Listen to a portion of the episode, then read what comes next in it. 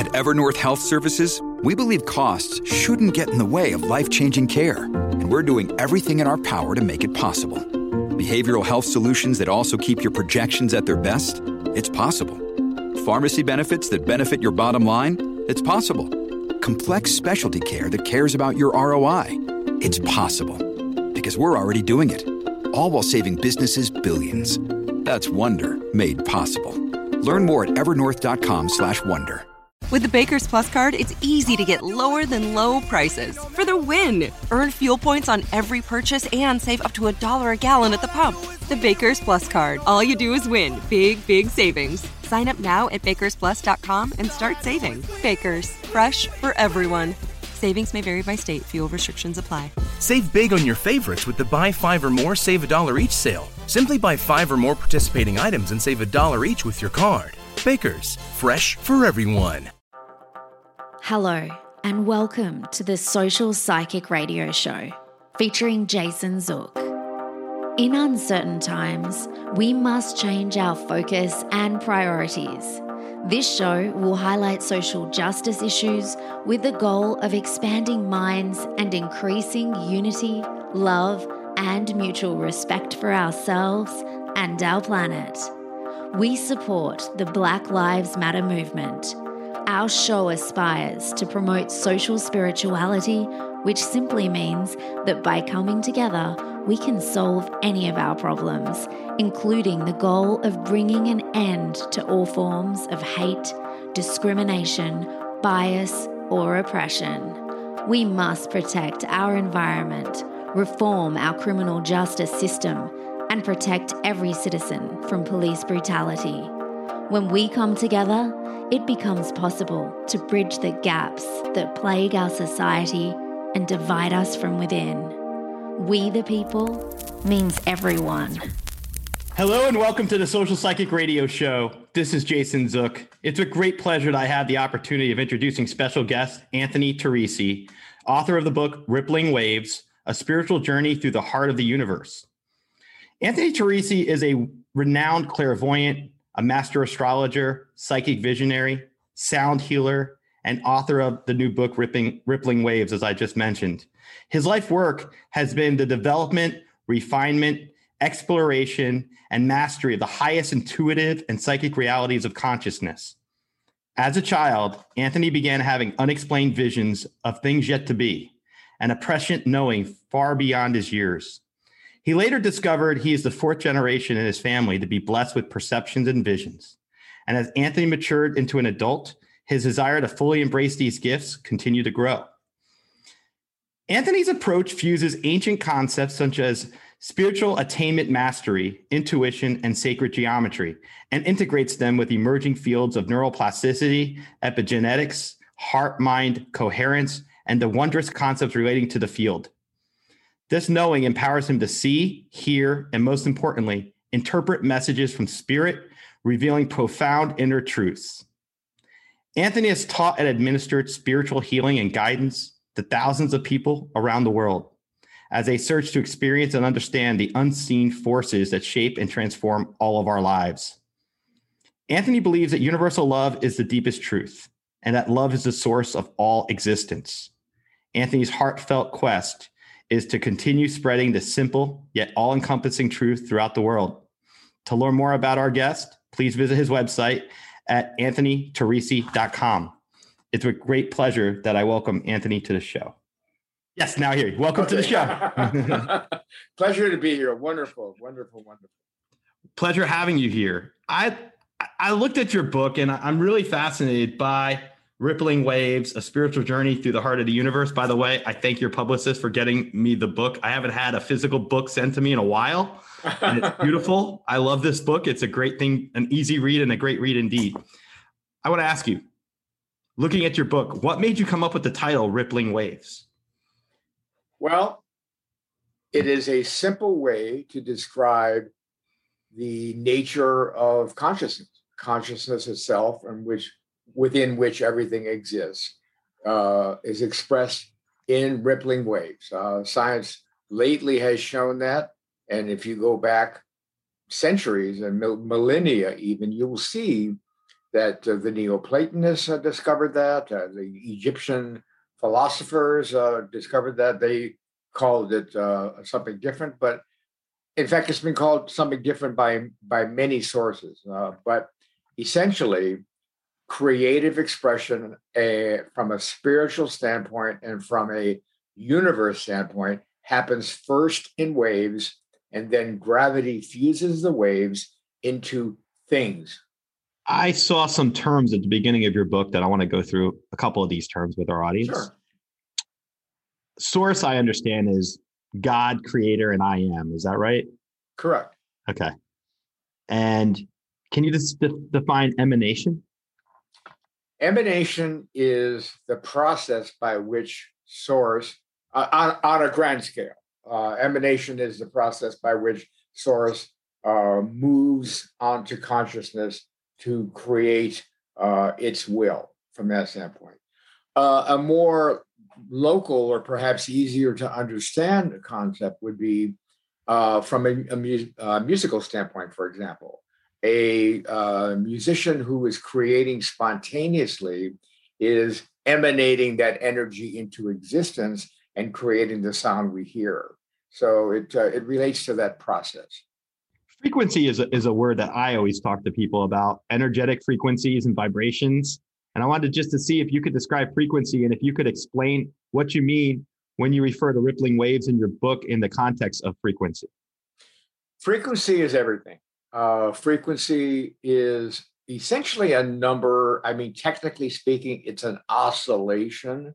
But when we look at the nature of the universe and we see where what everything is, uh, our senses, for example, perceive reality in frequency. We see the frequency of a rose. We see, we hear the frequency of sound. We uh, see the frequency of sunlight. Uh, it's all frequency. Uh, we have been raised, if you will, to look at these things as object objects, but they are in fact, if you break them down, and that's what I love about the new science. The new science has done that. Uh, we are now uh, very sure that we are 99.999.6% and nothing, uh, that there's uh, that much uh, space between everything. And the only thing holding us as well as everything else together is a, a frequency signature. It's a certain rate of oscillation or a certain rate of vibration. Vibrational frequency is a term you'll hear a lot in my book. And it, re- it refers to that as far as us as the little mini universes we are, up to the uh, vast uh, uh, d- d- dimensions that house everything. I think one thing I find very interesting about your book is the idea of the journey inwards as well as the journey to infinity. That the multiverse is one of the things I got from my review of your book, multi-dimensional aspects of our existence. And I wanted to see if you can kind of get into that a little bit with our audience. Let's say members of our audience are lay lay people and they don't really contemplate a multi-dimensional existence. And I wanted to see if you can kind of get into that a little bit and just share with us your, your viewpoints on it. Oh, I'd love to. It's uh, one of my favorite subjects. um, well, first of all, uh, I want to make a point because frequency is what it is. Uh, we are experiencing that level of existence here in this three dimensional uh, land as objective form, etc. Uh, frequency is what the universe is based on, as I said before, but dimensions have frequencies as well. And in my book, uh, I take us uh, through the reader through the initial stages of waking up and realizing that there is something uh, greater than ourselves. And uh, we talked about this pre-show, but I'll make a point of it right now.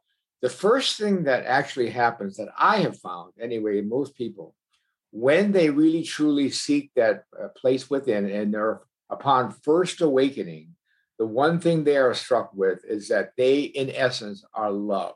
They are love in the truest sense of the word. Not, it's not just a metaphor.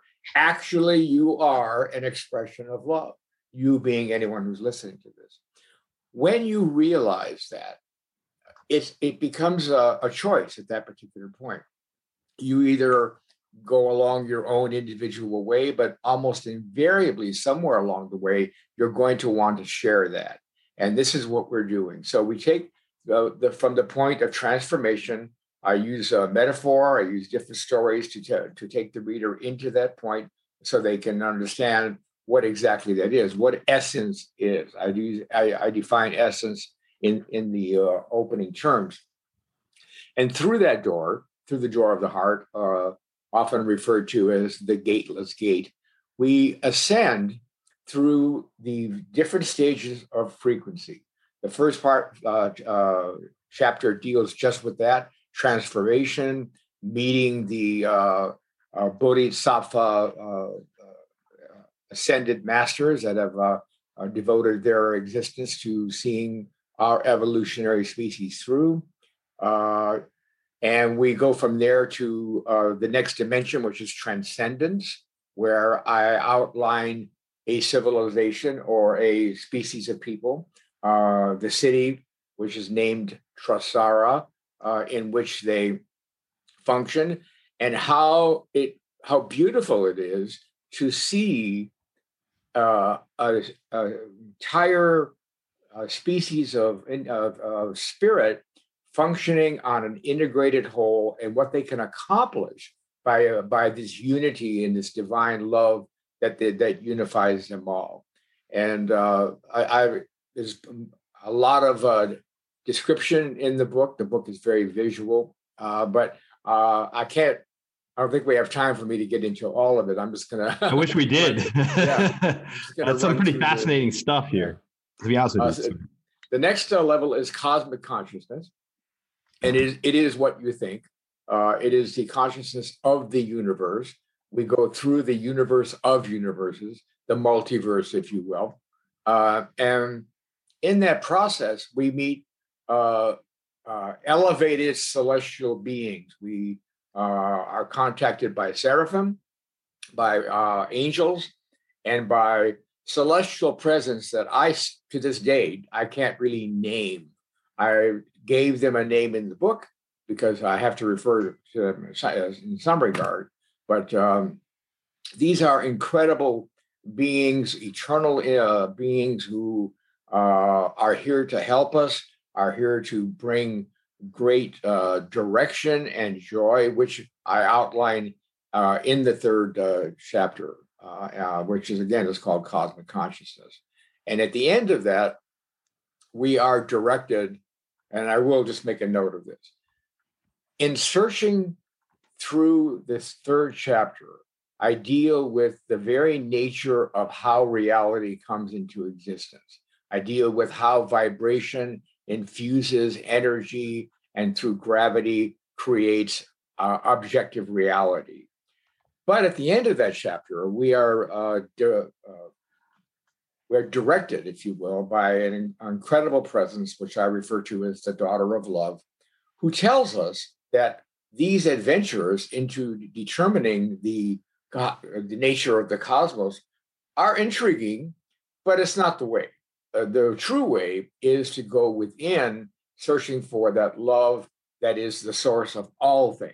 That's the most worthwhile adventure, if you will. So that chapter ends on that note. The next chapter is divine love, and we uh, I uh, outline.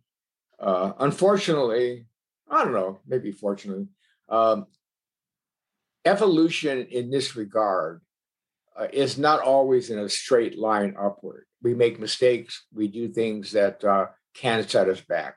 And that happened to me. Uh, and I outlined that in the beginning of the first chapter, where I made some mistakes in terms of like uh, consciousness and over overconfidence, perhaps might be the best way to put it, as far as what uh, I was uh, doing, and got a setback, big setback uh, and had to start all over again.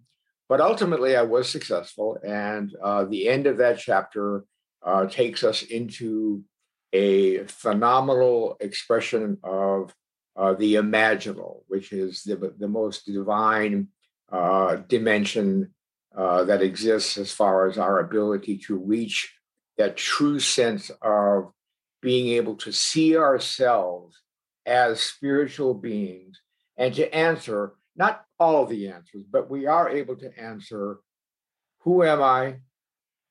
Why am I here? What is my purpose? These are the answers to questions that have been asked uh, since the beginning of time. The fifth chapter, which is called Unity, uh, Universal Unity, is a chapter that deals just with that. Uh, it uh, outlines a sort of thinly veiled uh, disguise of our own society, I might add. Uh, and uh, it deals with uh, ranging from our bar- barbaric past uh, up to what we can expect in terms of our personal development and how we can go from where we are now. Uh, and again, I outline a way, it's not the only way, but it's a way in which we are able to transfer and transform our society as a whole, work together and pull together so that the, the vast amount of abundance that exists, both energy wise and, spirit, and spiritually, can be harnessed and put into the context where we can all live abundant lives. At the end of that chapter, we come full circle. We are unified as a planet. We realize our destiny in this universe as a people. And it ends on the high note of being inducted into the local system and being welcomed by our star family uh, who have already been here, both celestial, uh, physical, and evolutionary beings of all kind who exist all around us. We haven't been able to see them because our vibration is simply not uh, there yet. So that's kind of a long-winded but short. Perfect, actually. Perfect encapsulation of the yeah. journey of your book because yeah. I looked at, at it and in review of our interview, it reminded me of like an epic. It reminded me of uh, a book like The Time Machine when I was younger. Wells, you go on this journey and you meet all these intriguing, amazing individuals and entities and spiritual beings. I want to ask this How did you go on this journey and how long did it take you to complete it? This is a journey that is the result of a lifetime of work. Uh, I have put it into story form because, uh, I mean, I could have, and it was suggested by my uh, publisher, suggested that I might want to think about writing it as a memoir. And I thought about that for a minute, but uh, I decided I wanted to write it as a uh, in the capacity that I have because I wanted to share it. I wanted to make it a we, not an I uh, kind mm-hmm. of story uh, because I wanted uh, my reader to understand that this uh, level of awareness is available to everyone. It's just not. It's not just me. I mean, everyone within sh- earshot of my voice has these abilities, but for some reason we are not incorporating this into our system of life. I mean, here on, in the Western world, there are many places in the East, for example, that that do promote higher consciousness and the fact that there's no reason to to stop. But to answer your question, I put this lifetime's worth of work into this story vision, which uh, brings to bear these various uh, experiences that I've had in a way that uh, is cognizant and makes sense. I have, as the inner child in me, finds it fascinating to think about a multiverse and multiple dimensions what I know we've discussed it a little, but what's your viewpoint on that? You know, like you well, like multiple existences of ourselves living different lives. Is it something like that, or is it something that like your journey that you've encountered all these different beings and and, and gained all this insight? What's your viewpoint on? We can exist in any universe that we can focus on or become aware of. So my point uh, in the book, and I try to make that, even though it seems like a journey, and even though it seems like we're going from here to there, there is no geographic context here. These frequencies exist simultaneously.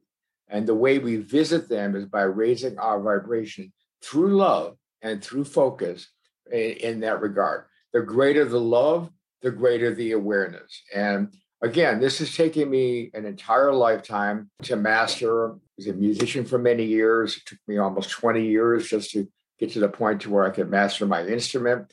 Along the way, I've studied all of these things. I've had experiences, and slowly but surely, I've come to realize that. And my my best example is this. It's a very simple example, but to give you an idea what I'm talking about. When it comes to uh, the states of consciousness, they exist and they uh, exist uh, in an interpenetrated state. For example, if I were to have two flashlights, one a little dimmer than the other one, and if I were to turn those flashlights on, cross the beams where, where, where they would intersect, they would both exist simultaneously. And uh, one would be just a little brighter, and you could see a little more than the other one. Now, if you take that analogy and that example and you apply it to the uh, states of frequency and the states of dimensions that we're talking about here, that's the more accurate representation. Okay.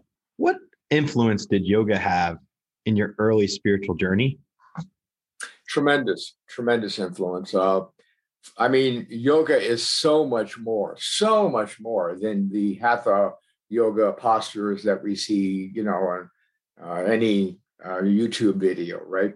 Uh, there are eight limbs of Patanjali's yoga, uh, they, and they deal with the entire spectrum of consciousness, life, spirituality, development, psychic abilities, mental abilities, spiritual devotion.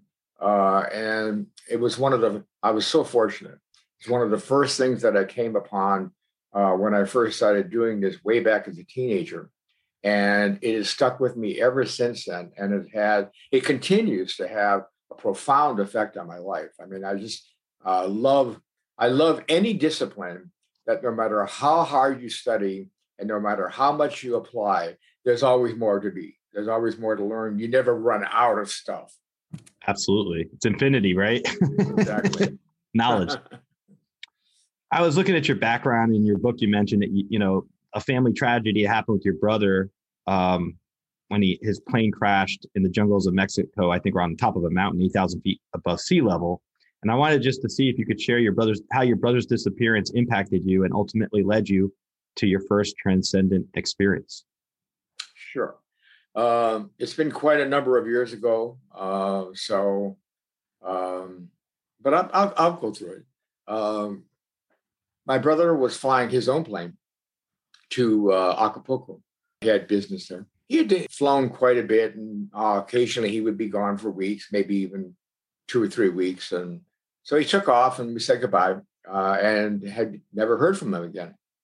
And about two or three weeks went by, month went by. Started getting worried about what was going on. So I decided uh, to get in touch with uh, the Acapulco airport, and they informed me that he never arrived. So I, we became concerned. Uh, I come from a big family. Uh, my brother was uh, my next youngest brother. We were only 14 months apart. So I flew down to Acapulco and uh, decided, and not decided, but I went down there with the idea and the intention of finding out what happened, no matter what the outcome was. I hired guides. I went through every town, every location, uh, every village there for a month and again, I hired uh, uh, any and everyone who knew the area. And that's some pretty, back then anyway, that was some pretty wild country. And I mean, in certain instances, I was a little concerned about whether I was going to make it back or not. Uh, but I was driven to find out what the answer was. Um, and after a month or so, in that stretch between Acapulco and Zihuatanejo was where his plane disappeared, or Ixtapa, some people know it. Um, I traveled again every place, everywhere, every road, every village, everything, and came up with zero. I was not able to find anything. Uh, people had heard planes crash, but upon investigation, we found they were not the plane that I was for. Sitting there in my hotel room, uh, about ready to come back. The, the very next day, I was having to tell my family that I had been unsuccessful and that we simply didn't know what the outcome was. I was frustrated beyond belief, as you might imagine. Uh, I had done everything I could and still had come up empty. Anyway, as I sat there uh, on the verge of tears, uh, the room began to become bright. Uh, I looked around. I couldn't grasp for a minute what was happening. And all of a sudden, there was this burst of light. It was as if a veil parted, and these amazing streams of light came bursting through. And I was just shocked. I was like frozen in my in my spot. And through that light came my brother. Uh, he was not in a physical form. He was in a uh, ethereal form, for lack of a better term. But it was my brother, no doubt about it. I would know him for sure. He uh, told me that his plane had crashed and that he was moving on. Uh, and he has uh, come to say goodbye and to tell everyone that he loved them, but he was uh, moving on. He seemed absolutely overjoyed and thrilled, uh, as opposed to sorrowful about what was happening, which to me was the most amazing sense of relief and yet loss. I can't even put it into words. I tried to in my in my book, but it uh, the experience it, it's been said that when one is laughing and crying at the same time, they are experiencing the highest emotion, and then that, that's what was happening. I was like, I was in tears, but I was you're like ecstatic, ecstatic from like exactly, spiritual exactly. abundance and having your yeah. brother come to you. I should, I can so imagine. We, we concluded our conversation. He said goodbye. Uh, the light withdrew, and I was just shaking. I was. It was the most extraordinary experience I'd ever had up to that point, I had been studying these things and I had been a musician. I was a musician. Uh, I had been developing along artistic and aesthetic lines. But this was the point where everything changed. This was the point where I knew, I experienced for sure that number one, death is an illusion. And number two, these dimensions do exist. And I just, I, I personally believe that uh, through the frustration, I was able to tap a certain place of love in my heart uh, for missing my brother, who I was extremely close to. We were almost like twins. And I believe that uh, that was the vehicle by which uh, we were able to connect. Asterisk. About five years later, about five years later, we received a uh, notification from the Mexican government that quite accidentally uh, the wreckage of his plane had been found.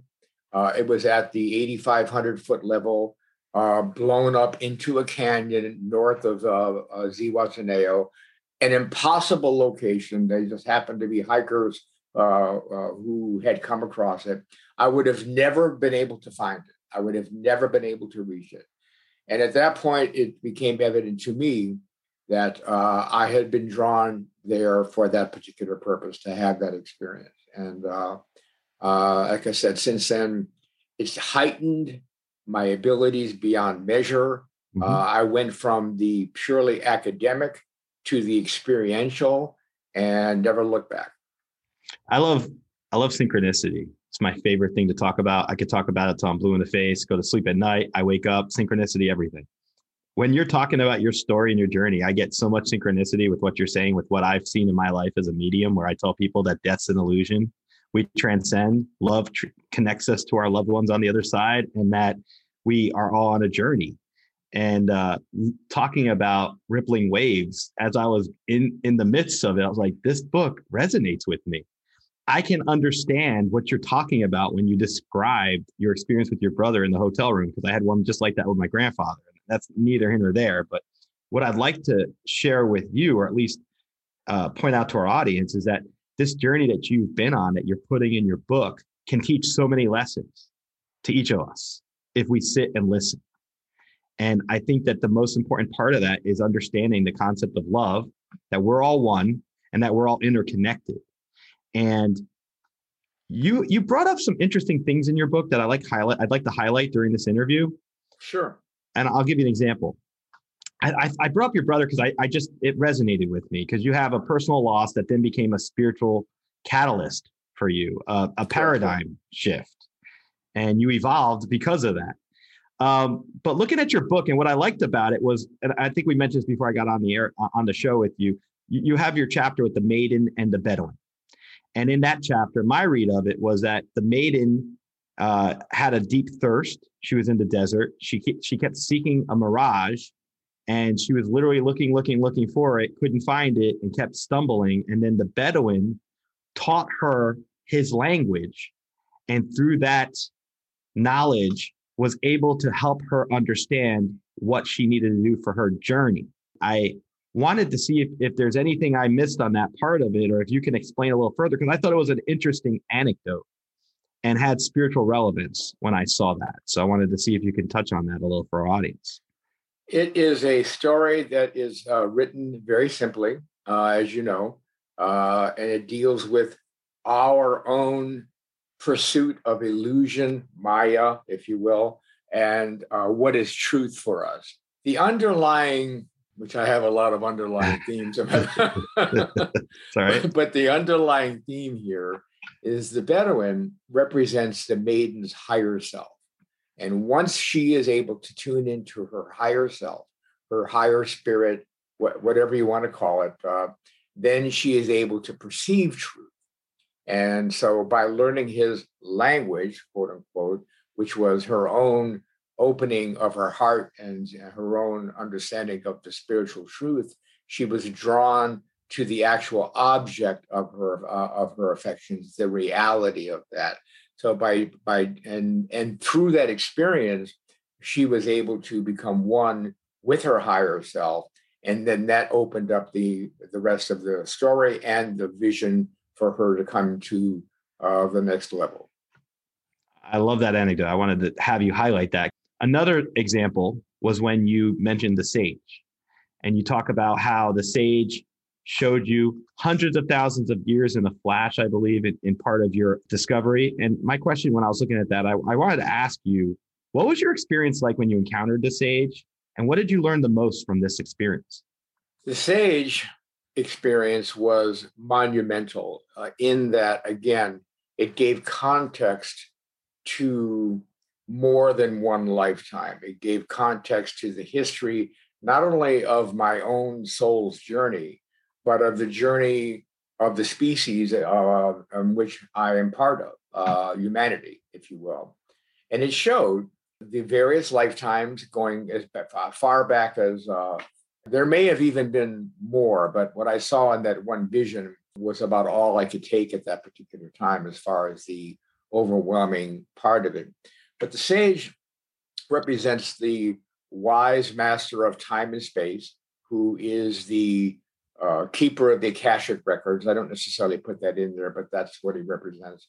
And he was able to show me the past leading into the moment, what my participation had been, where humanity had had uh, had mo- moments and opportunities to step through the window or the door of uh, enlightenment, but failed to do so and crashed and burned and had had to rebuild and oddly enough, every time humanity crashed, and I think this is a question that has been posed by many Egyptologists and people like that, neo Egyptologists.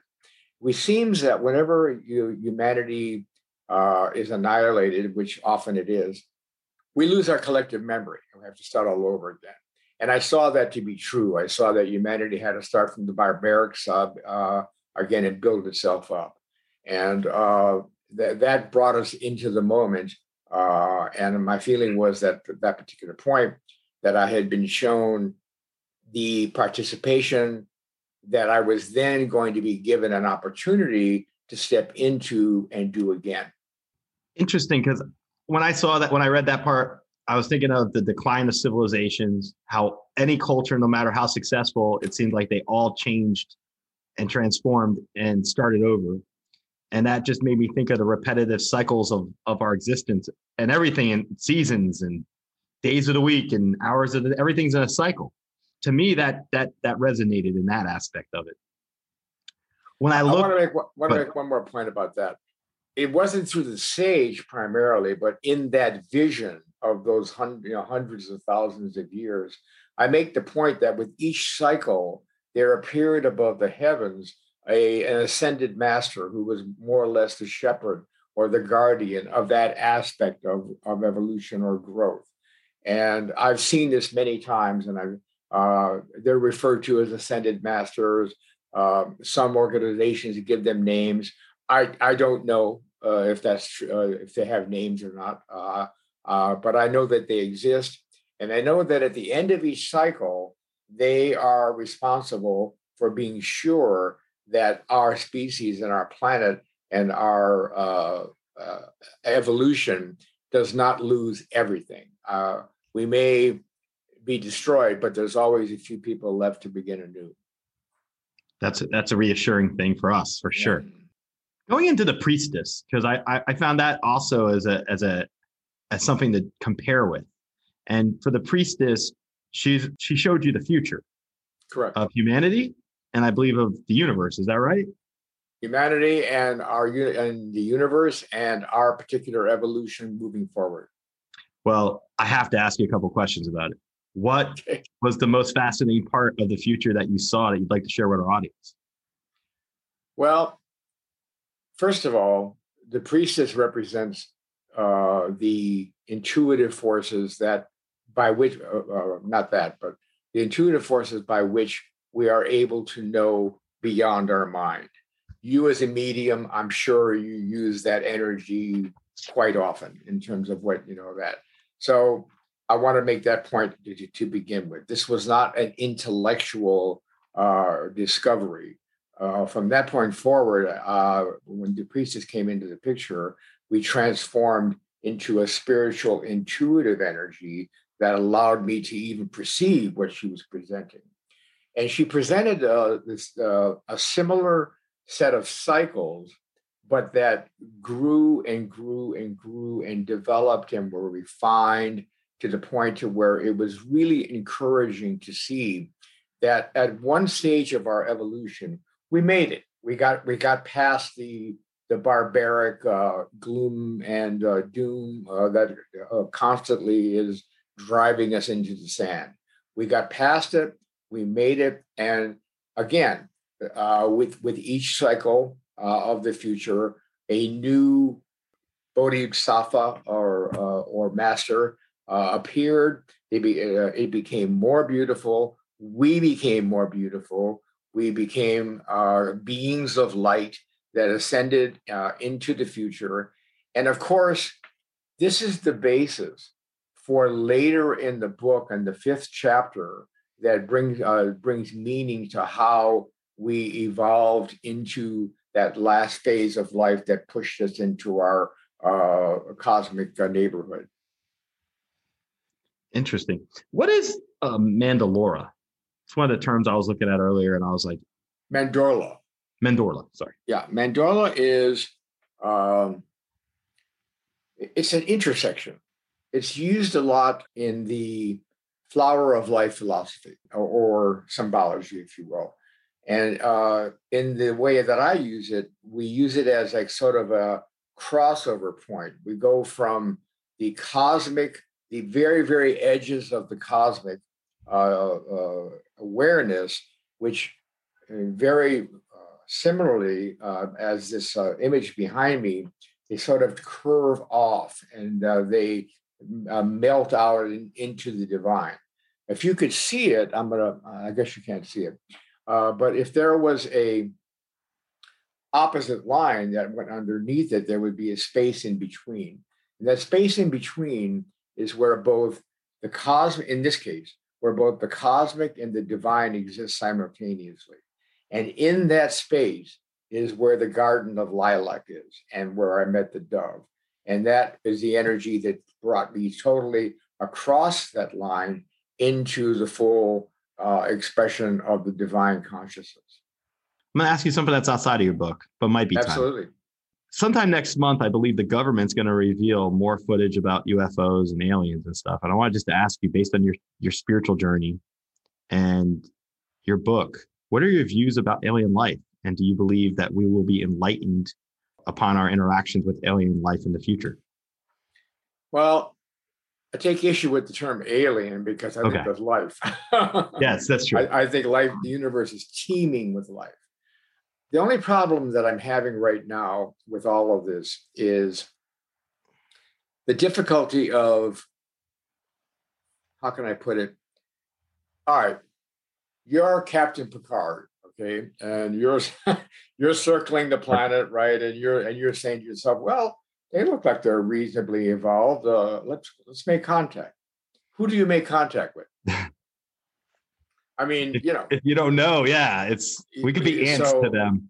From from my standpoint, I don't see I I don't see us having full blown contact where like you know we actually have uh, an induction and a uh, introduction, if you will, until we have some sort of realistic planetary unity, some sort of planetary government that speaks for all people.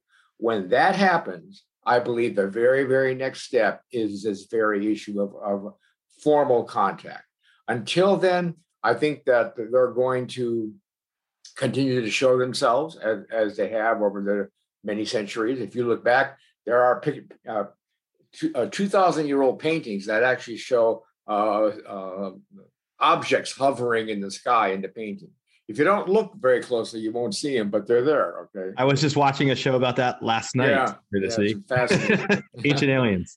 so, uh, but my feeling is is that they will continue monitoring us, but I don't. Th- I you know I mean you hear this about the Greys and you hear about the reptilians and all that, and to be honest with you, I believe that life is life.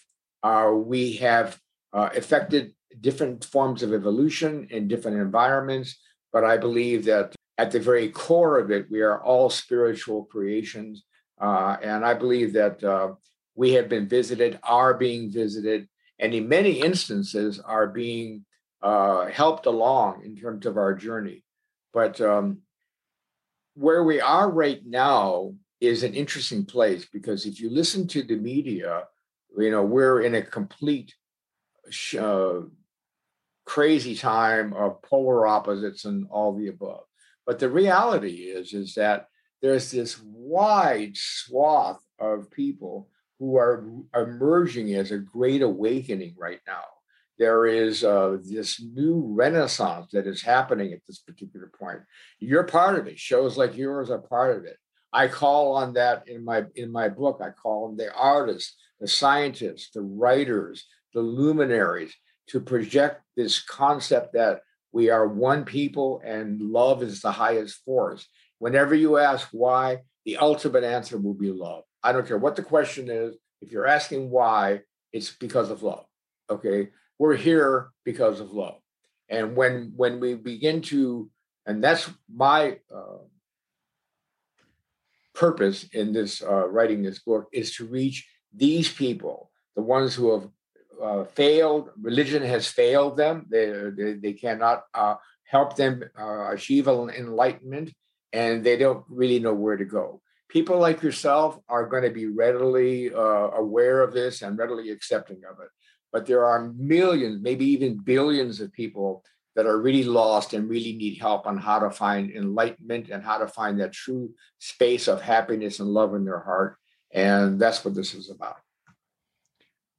What is your understanding of the gift of focused love projection and how does it relate to your journey and mission spiritually?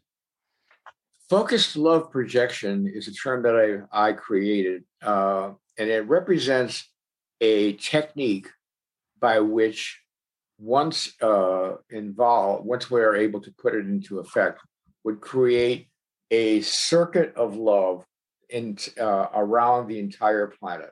It's based on gatherings at the Earth chakra points, uh, of which I made a short uh, YouTube video called Earth Chakras. I invite you to, to look at it.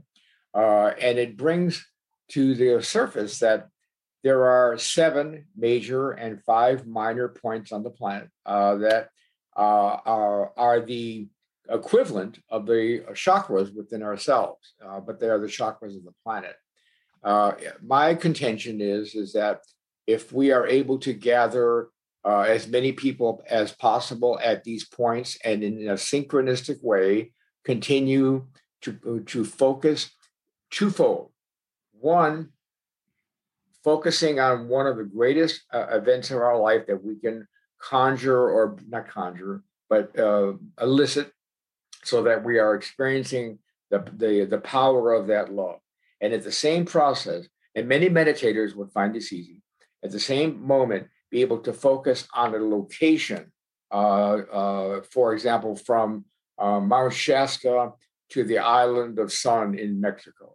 Oh, and we were able to connect these points around the planet where the energy is flowing already. We would just be jumping into the stream of the planetary energy.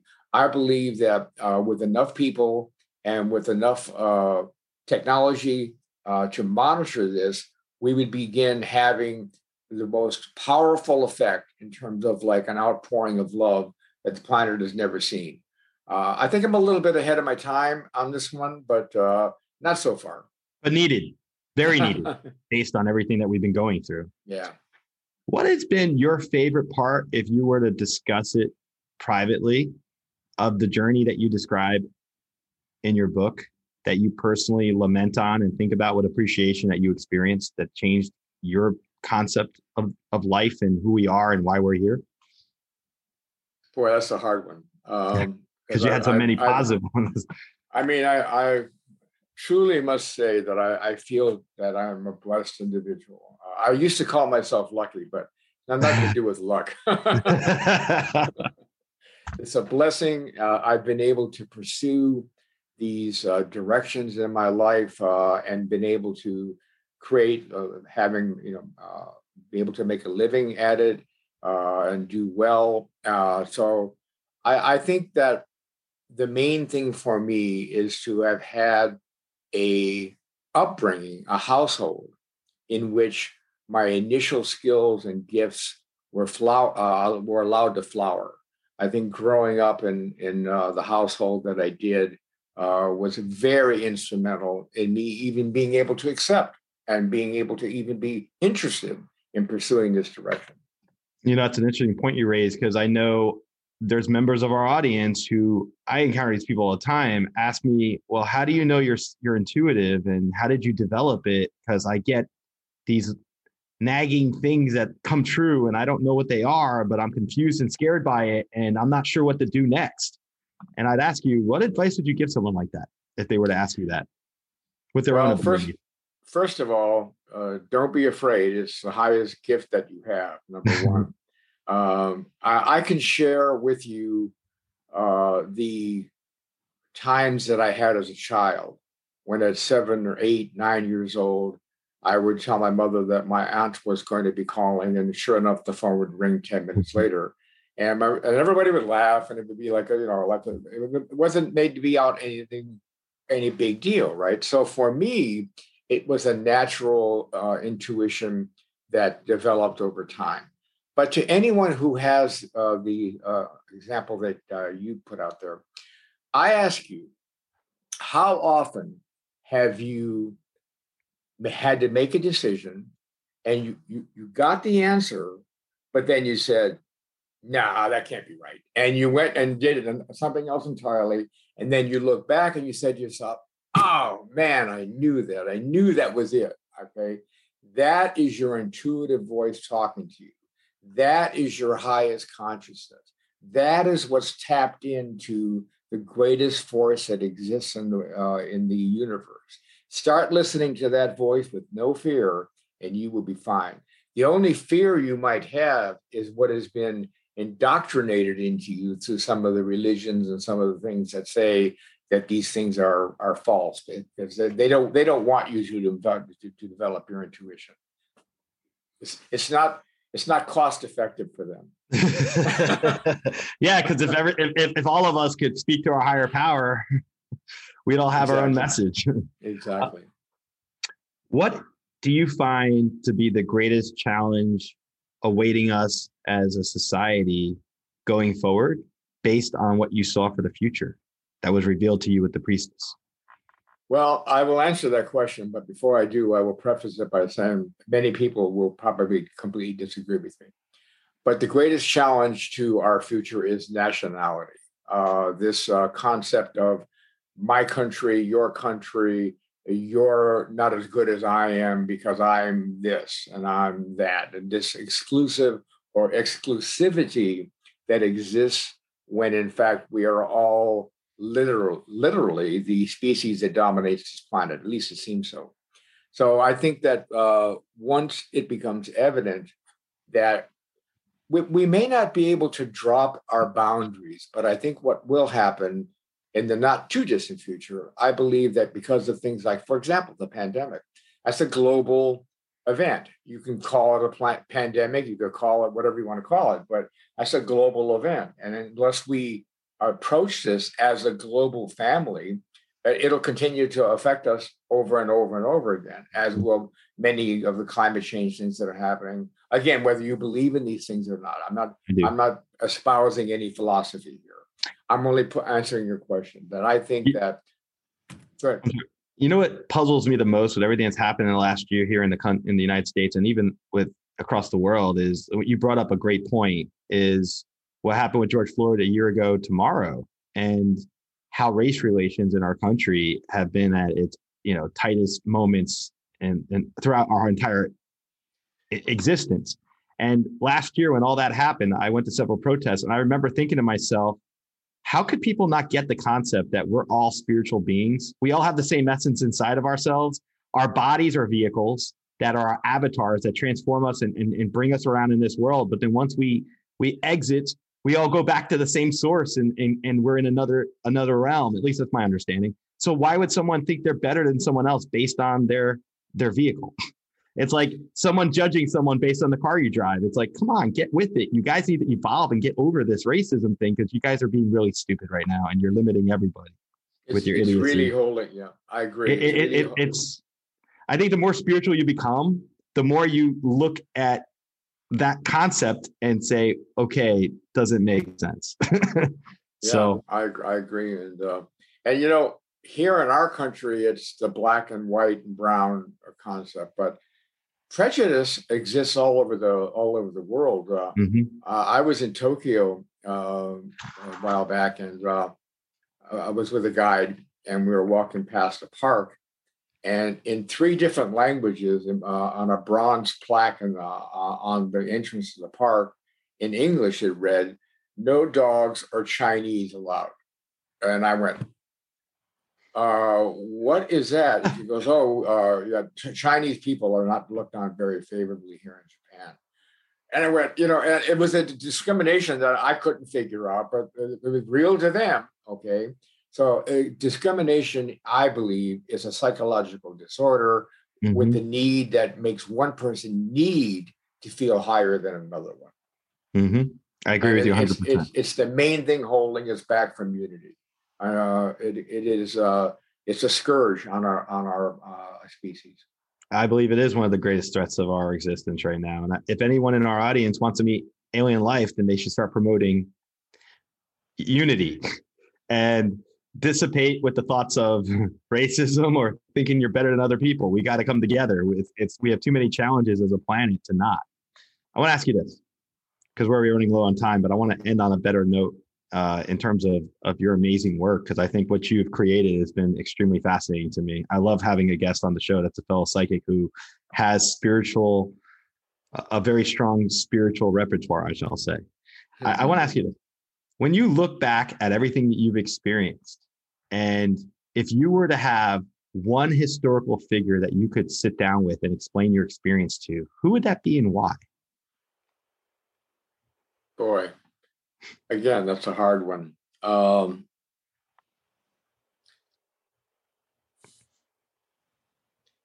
there's actually several in different in different fields. I'll name them quickly. If I were talking about intellectual issues, I think that I would go back to uh, a Neoplatonist philosopher called Plotinus. Uh, he uh, he wrote the Enneads and he was someone that profoundly affected me in terms of like uh, the mystical side of uh, creation and and the the beauty and the wonder of pursuing that. On another uh, end, I was deeply affected by, in, in an artistic sense, by the school of jazz that emerged out of New York City from John Coltrane, Miles Davis, and and people like that. On another track, I was deeply affected by Paramahansa Yogananda, by the Patanjali's uh, work, by uh, some of the authors like uh, Carlos Castaneda, Hermann Hesse, uh, and Corinne Heline, who were all, again, way before their time in terms of these kinds of things. And more recently, I don't know if I can name their names, but uh, people like uh, Lynne Taggart, uh, Joe Dispenza, uh, people like that who have, have uh, brought these rather mystical uh, elements into a more scientific vein. I, I, don't think science is the actual answer. However, uh, in terms of influence, I, it gives a certain validity, if you will, to what we're just talking about. So I think though, those are representatives of four different areas that have affected me profoundly. Okay. Okay. I'm going to end on a on a lighter note. I ask all my guests this: If you were a spiritual, if you were a spirit animal, which spirit animal would you be and why? I'll give you mine. I always say I would pick owl. It sounds simplistic, but I consider I have two parrots as pets, and I've always associated with birds. But spiritually, I like the way that the owl is wise and pursuit of knowledge, and you know, even an owl can see things from all perspectives and all points of view. So that's why I pick that. Well, I would have two, but I'll just name one. Uh, my spirit animal would be the eagle. Uh, the eagle uh, is one of the few birds that can uh, fly for hours and hours, is a loving parent, and is, again, one of the few uh, birds that can fly effectively against the wind and continue to rise. And so I find those qualities inspiring. I would say eagle for you too because you're a trailblazer and eagles are eagle. so that's great. I mean, yeah. Let me let me just ask you this: If our audience wants to get a hold of you, I mentioned during the intro your website. I wanted to see if there's and it's anthonyteresi.com. I wanted to see if there's any other social media links or anything you would like to direct our audience to get your book or just learn more about you. Yeah, I mean, I'm on everything um, uh, Facebook, Twitter. Uh, uh, if you just look up my name, a N T H O N Y T E R E S I dot com. Uh, you'll see a variety of uh, different links. I'm very uh, thrilled to be um, uh, in in that uh, social group uh, because of the exposure. But my site is really the the one thing that has everything to it. It has uh, my book, it has my services, it has my fees, it has uh, uh, copies of my other uh, interviews, it has uh, free music that I've recorded as well. So if you want to visit my site, which is myname.com, that would have everything. Great. I I want to thank you for coming on and sharing your experience with us. I think it's fascinating to think that you're able to take so much and consolidate it into one book. That I, I, I really tried really my best to make it as simple as possible, and it's not quite so simple in some areas, but I tried. I love the symbolism in it, and I love. I, have read a lot of books in my life, but I really did enjoy Rippling Waves a lot. So I appreciate you coming on. I just want to thank Anthony for coming on the show, Anthony Teresi for coming on. We uh, had a great conversation regarding his book, Rippling Waves A Spiritual Journey Through the Heart of the Universe. Check out his book.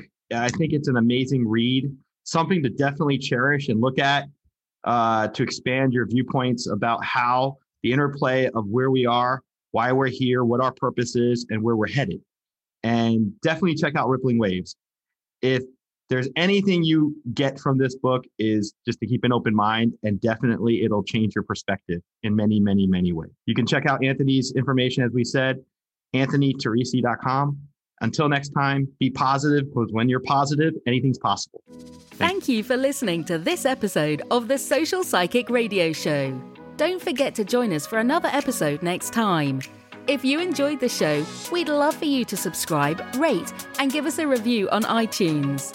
You can also check us out on Facebook and don't forget to visit the Social Psychic YouTube channel. Until next time, it's a big world out there. Keep an open mind, embrace your paradigms, and know that the universe is always yours to explore. At Baker's, no matter where you order free pickup, you get the same great deals as you'd get in store, so you can save when you order during band practice. or at the dog park or wherever. Start your cart with the Baker's app and save from wherever today. Baker's, fresh for everyone. $35 order minimum restrictions may apply, subject to availability. Get more ways to save at the buy five or more, save $1 each sale. Just buy five or more participating items and save a dollar each with card. Baker's, fresh for everyone. Are you passionate about saving the planet for future generations? Do you want to learn how to do it? If yes, then you need to tune in to the Nature Backed podcast. It's a talk show covering the changing world around us, from renewable energy, sustainable agriculture, circular economy, to ESG and social innovation. Don't miss this opportunity to discover how you can join the movement and make a difference. Subscribe to the Nature Backed podcast today on your favorite platform and get ready to be amazed. Hi, I'm Mark. And I'm Peter. We're the founders of Electrocast Media, bringing you great podcasts like Nightmare Road Stories, Tech Talk Revolution, and Bodacious Minds. Electrocast networks include Ruby for female empowerment, the Best Business Network, and GPN for geopolitics. We built this company to create community and amplify diverse voices, and we really appreciate your support. So keep listening to Electrocast podcasts and hear the culture. Electrocast. Electrocast.